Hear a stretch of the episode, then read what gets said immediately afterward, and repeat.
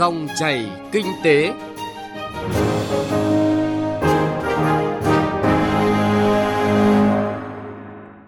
Xin chào quý vị và các bạn. Dòng chảy kinh tế hôm nay có những nội dung sau. Các tổ chức tín dụng đồng hành cùng doanh nghiệp vượt qua khó khăn, khôi phục sản xuất kinh doanh. Doanh nghiệp du lịch thay đổi từng ngày để ứng phó với dịch.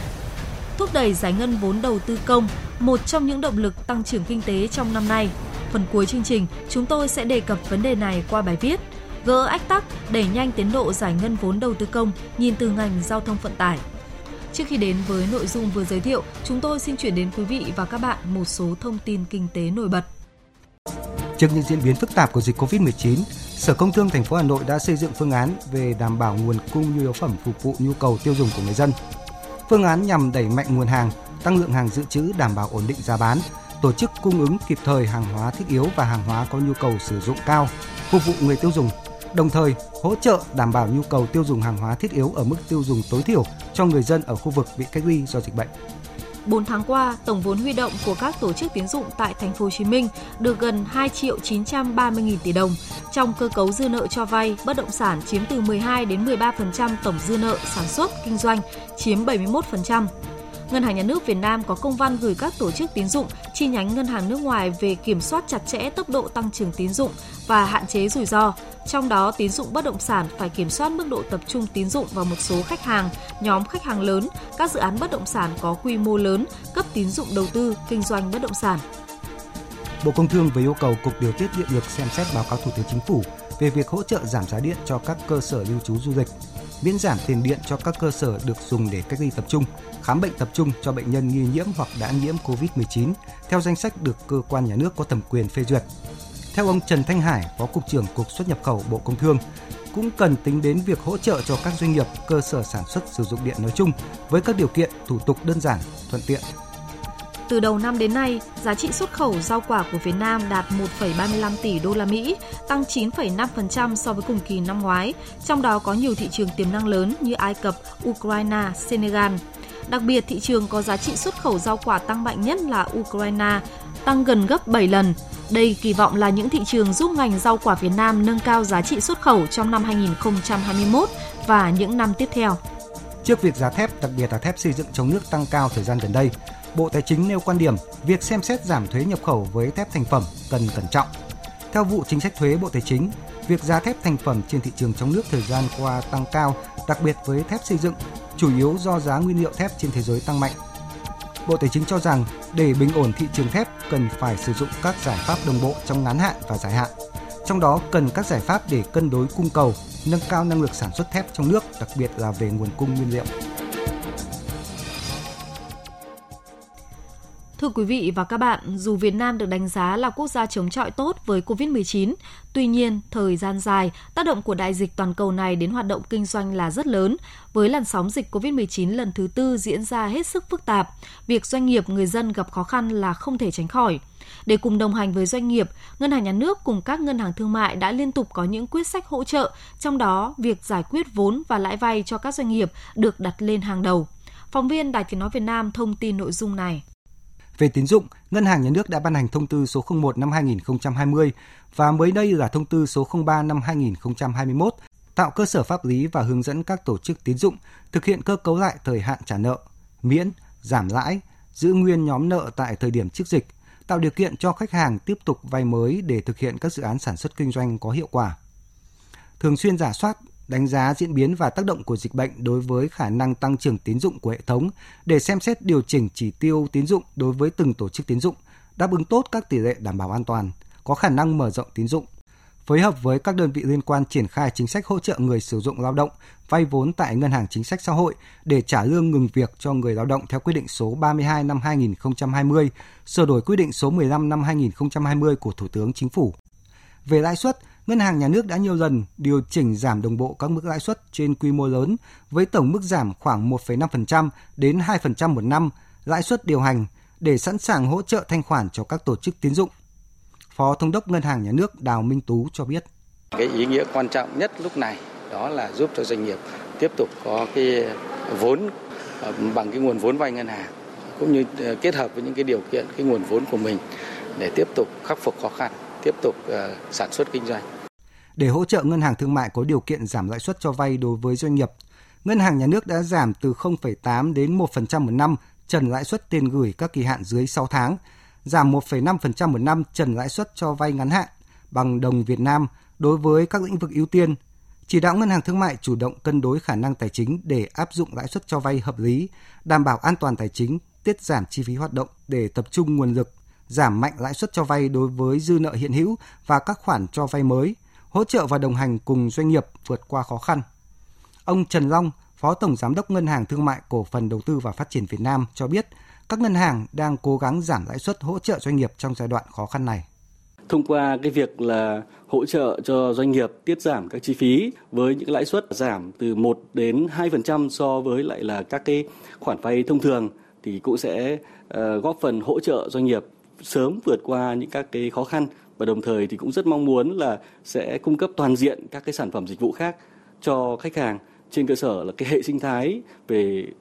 sản phẩm dịch vụ và hệ sinh thái số của ngân hàng.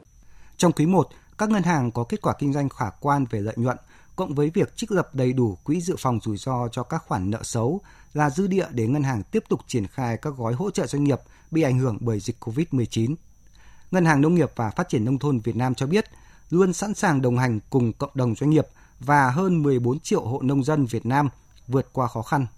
Ngân hàng Vietcombank thì mới đây có chính sách giảm đồng loạt lãi suất cho vay đối với toàn bộ dư nợ hiện hữu và cho vay mới của khách hàng từ tháng 3 đến ngày 22 tháng 5 năm nay. Ông Nghiêm Xuân Thành, Chủ tịch Hội đồng Quản trị Ngân hàng Thương mại Cổ phần Ngoại thương Việt Nam Vietcombank cho rằng các thông tư của Ngân hàng Nhà nước là cơ sở để Ngân hàng Thương mại có thể triển khai các gói hỗ trợ doanh nghiệp. Đây cũng chính là những cái hành lang pháp lý để ngân hàng một mặt là thực hiện là cơ cấu lại thời hạn trả nợ mà không chuyển nhóm nợ, nghĩa là không phát sinh đột biến về nợ xấu. Cái thứ hai cũng là cái điều kiện để các ngân hàng là tiếp tục là cho vay mới đối với những doanh nghiệp bị ảnh hưởng bởi dịch mà có khả năng trả nợ theo cái thời gian và cái phương án vay mới. Trên thực tế, nhiều doanh nghiệp phản ánh cũng đã tiếp cận được vốn vay với lãi suất thấp hơn lãi suất các khoản vay trước đây. Một số công ty cho biết đã được các ngân hàng thương mại chủ động làm việc để giảm lãi suất cho các kỳ hạn dưới 3 tháng, 4 tháng, 5 tháng và trên 6 tháng với mức giảm tùy thuộc vào từng kỳ hạn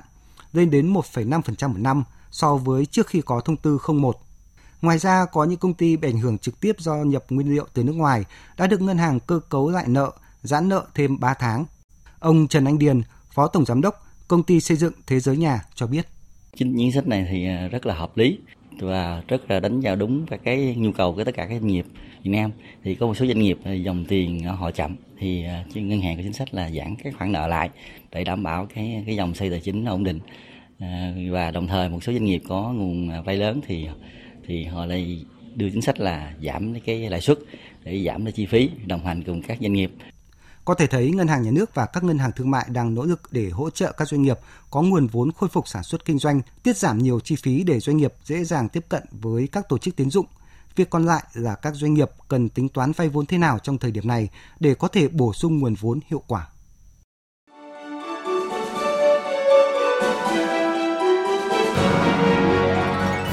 Dòng chảy kinh tế, dòng chảy cuộc sống.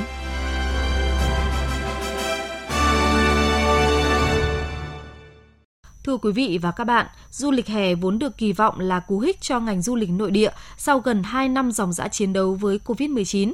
Thế nhưng đợt bùng phát dịch lần thứ tư này đang tước đi cơ hội đó.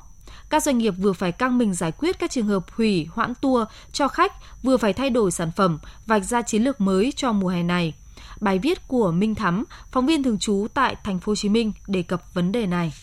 Văn phòng của các công ty du lịch lữ hành vào những ngày đầu tháng 5 này không còn không khí tấp nập, nhộn nhịp đón khách tới mua tour như hồi cuối tháng 3, đầu tháng 4 nữa. Thay vào đó là một không khí khá yên ắng, thỉnh thoảng có một vài khách tới để hủy, hoãn tour. Chị Trương Bích Hải, một khách đã mua tour thành phố Hồ Chí Minh đi Đà Nẵng, Hội An vào cuối tháng 5 và hiện đang hoãn tour cho rằng do dịch bệnh nên chị sẵn sàng hợp tác cùng doanh nghiệp. Dịch bùng lên, bên công ty du lịch họ cũng gọi báo mình hoãn tour. Mình có thể um, nhận một cái mã voucher để bảo lưu số tiền và book tour vào cái dịp khác. Thì um, lúc mà mình book tour họ cũng có nói về cái trường hợp khách quan như thế này hay dịch bệnh uh, thì họ sẽ đưa ra những cái phương án như này thì mình cũng đã được thông báo trước nên mình cũng không có thấy bất ngờ hay khó chịu. Sau một năm rưỡi chống chọi với Covid và sau 4 lần bị gián đòn vào các mùa du lịch cao điểm, thì giờ đây các doanh nghiệp du lịch đều không còn rơi vào trạng thái khủng hoảng nữa. Hầu hết doanh nghiệp đã thích nghi và thiết lập cơ chế xử lý khá bài bản. Bà Trung Thúy Châu, trưởng phòng kinh doanh công ty du lịch Việt cho biết, hiện tại hơn 85% tour hè mà đơn vị đã bán ra phải hoãn lại và công ty đã triển khai các phương án giải quyết. Công ty cũng chủ động làm việc với các hãng và các đối tác để bảo lưu lại cái phần mà khách đã đăng ký. Đối với nhân viên họ cũng hiểu cái cách thức để mà xử lý. Thật ra thì để mà hoàn lại tiền mặt thì cũng rất là khó cho các bên do là cái dòng tiền các bên đều phải xoay chuyển hết. Phía khách hàng cũng hiểu vấn đề đó thì thành ra khách hàng cũng đồng ý bảo lưu. Khi mà bảo lưu như vậy thì mình cho cái khoảng thời gian bảo lưu rất là xa, khoảng một năm lận. Mặc dù không bị sốc do dịch như lần đầu tiên, nhưng các doanh nghiệp du lịch không tránh khỏi lo ngại cho việc duy trì và phát triển. Bởi mùa cao điểm như du lịch hè là mùa tăng doanh thu hàng năm và là mùa hy vọng vực dậy sau khi bị dịch bệnh đẩy về vạch xuất phát. Với các công ty du lịch, giờ đây kế hoạch kinh doanh không thể xây dựng theo năm, theo quý mà phải thay đổi từng ngày, từng giờ. Bà Huỳnh Phan Phương Hoàng, Phó Tổng Giám đốc Viettravel cho biết. Nếu không có dịch bùng phát, cái mùa hè của chúng ta từ ngày hôm nay là bắt đầu đã tăng cường số chỗ lên rất là nhiều rồi. Ở trên dịch bùng phát thì như vậy là ảnh hưởng hết. Tất cả kế hoạch buộc phải thay đổi, thậm chí là những chiến lược về sản phẩm cũng phải thay đổi. Ví dụ, sau dịch những cái nơi mà bùng phát dịch hiện nay, đà nẵng hay là miền bắc, khả năng mà đi lại ngay trong mùa hè chắc chắn sẽ khó Cùng chung dự đoán rằng trong mùa hè này, loại hình du lịch tham quan sẽ bị giới hạn do có quá nhiều tỉnh thành, nhiều điểm đến nằm trong vùng dịch, nên ông Thi Quốc Duy, trưởng bộ phận kinh doanh khách lẻ của Bến Thành Tourist cho biết, đơn vị này đã họp bàn và lên kế hoạch để triển khai sản phẩm mới phù hợp với thời dịch. Thời điểm này chúng tôi có thể chào bán cho khách du lịch nội địa những cái chương trình tour nghỉ dưỡng mà có kết hợp với lại những cái phương pháp trị liệu để thải độc tố, đi tóc cơ thể. Chúng tôi nghĩ rằng là sau cái đợt dịch này con người chúng ta có nhu cầu rất lớn việc đào thải những chất độc ra khỏi cơ thể thì chúng tôi nghĩ rằng là sản phẩm này sẽ thu hút du khách trong thời gian tới. Bên cạnh việc suy nghĩ thiết kế sản phẩm mới phù hợp với tình hình dịch để chào bán cho khách, thì các doanh nghiệp du lịch cũng phải xoay sở để cắt giảm chi phí vận hành, giảm thiểu thiệt hại. Viettravel đang lên phương án tái cấu trúc, tách hãng hàng không Viettravel Airlines chỉ mới đi vào hoạt động hơn 4 tháng nay ra khỏi công ty lữ hành để thoát lỗ. Còn công ty du lịch Việt thì mở thêm mảng sản xuất khẩu trang để tạo việc làm và duy trì đời sống kinh tế cho đội ngũ nhân viên. Nhiều công ty lữ hành phải đóng cửa bớt các văn phòng giao dịch nhiều khách sạn, khu nghỉ dưỡng cũng tạm ngưng hoạt động. Các doanh nghiệp du lịch đang thực sự ở trong một cuộc chiến cam go, khốc liệt để có thể tồn tại trong một đại dịch kéo dài và nhiều diễn biến phức tạp như hiện nay.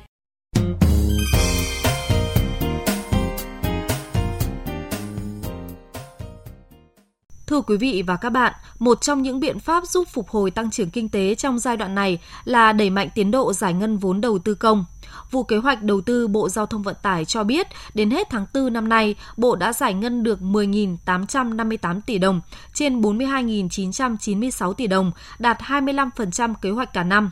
Trong đó, với các dự án thành phần cao tốc Bắc Nam sử dụng vốn đầu tư công, có hai dự án giải ngân vượt tiến độ, các dự án còn lại cơ bản đáp ứng tiến độ đề ra giải ngân phần giải phóng mặt bằng đối với các dự án đầu tư theo hình thức PPP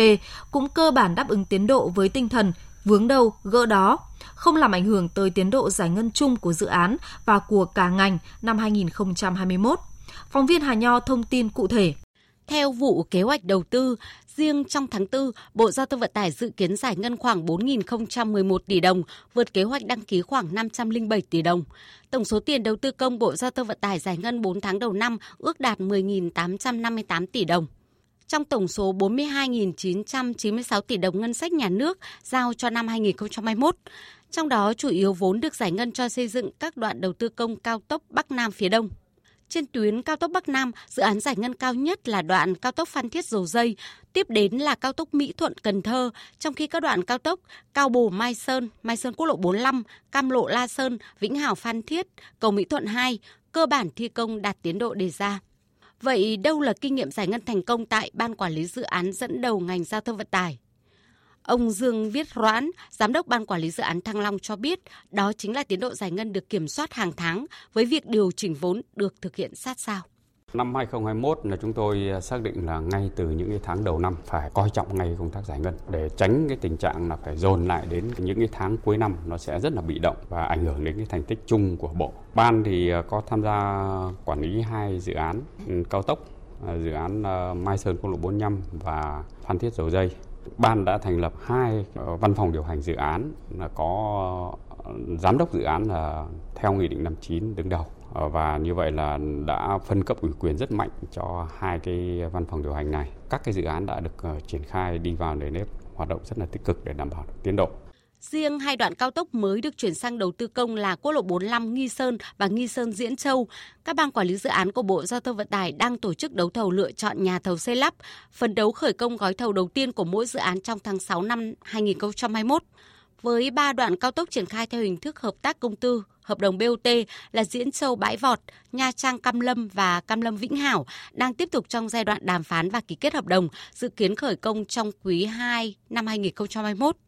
Tín hiệu đáng mừng là một trong ba dự án triển khai theo hình thức PPP đoạn Nha Trang Cam Lâm vừa ký kết hợp đồng BOT giữa Bộ Giao thông Vận tải và nhà đầu tư dự án. Ông Nguyễn Danh Huy, vụ trưởng vụ kế hoạch và đầu tư Bộ Giao thông Vận tải nêu chi tiết các giải pháp để đảm bảo tiến độ giải ngân các dự án của ngành giao thông vận tải chính là đề cao trách nhiệm cá nhân. Đề cao trách nhiệm cá nhân, đặc biệt là trách nhiệm của người đứng đầu. Đối với những chủ đầu tư ban quản lý dự án là giám đốc dự án, đối với các cơ quan tham mưu là vụ trưởng cục trưởng tham mưu trong quá trình xử lý các cái thủ tục, phê duyệt các dự án. Chúng tôi rút ngắn mọi cái thời gian xử lý các cái thủ tục. Là có những cái dự án là các ban quản lý dự án người ta làm cả đêm và cả những ngày nghỉ để đáp ứng cái tiến độ giải ngân nhanh nhất cho các nhà thầu đối với những cái khối lượng đã được nghiệm thu thanh toán và đảm bảo chất lượng. Tăng cường kiểm tra hiện trường, lãnh đạo bộ giao thông vận tải trực tiếp đi các công trường để tháo gỡ ngay những khó khăn vướng mắc.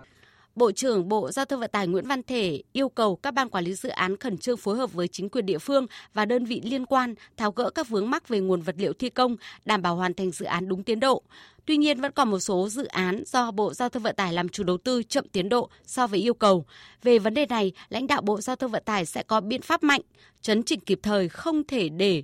tình trạng người lơ là và người tích cực bị đánh đồng và làm ảnh hưởng tới tiến độ của các dự án. Một số giám đốc ban quản lý dự án còn lơ là, cần phải được chấn chỉnh với tinh thần trách nhiệm, thể hiện cao hơn trong công tác giải ngân. Bất cứ một gói thầu nào mà có vướng mặt bằng, thì giám đốc ban phải chịu trách nhiệm là trực tiếp xử lý. Có khó khăn, thì các đồng chí thứ trưởng sẽ làm việc với địa phương để chúng ta tháo gỡ mặt bằng. Chúng tôi sẽ thực hiện tốt cái luật đầu tư công sửa đổi theo cái điều khoản cho phép là chúng tôi điều chỉnh nguồn vốn trong tổng mức đã được giao. Những dự án tốt thì chúng tôi sẽ bổ sung vốn. Những dự án kém, chậm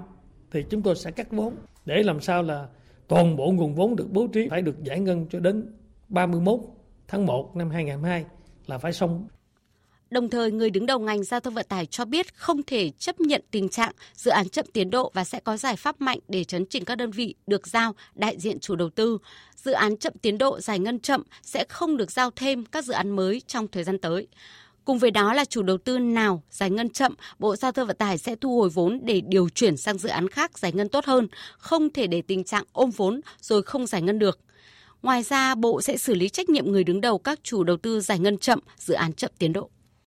Thưa quý vị, nội dung đẩy nhanh tiến độ giải ngân vốn đầu tư công cũng đã kết thúc dòng chảy kinh tế hôm nay. Chương trình do biên tập viên Bảo Ngọc và nhóm phóng viên kinh tế thực hiện. Xin chào và hẹn gặp lại quý vị và các bạn.